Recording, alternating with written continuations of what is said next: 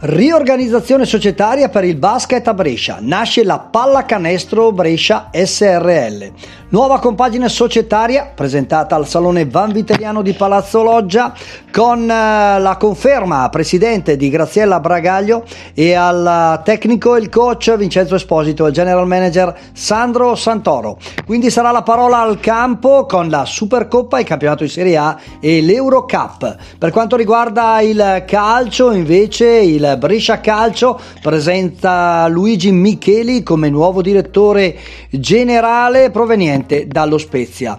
Per quanto riguarda la Serie C invece, la Feralpi Salò si ferma a Padova con la sconfitta dell'uno a zero all'Euganeo, quindi il sogno per la Serie B si infrange e tutto è rimandato al prossimo anno.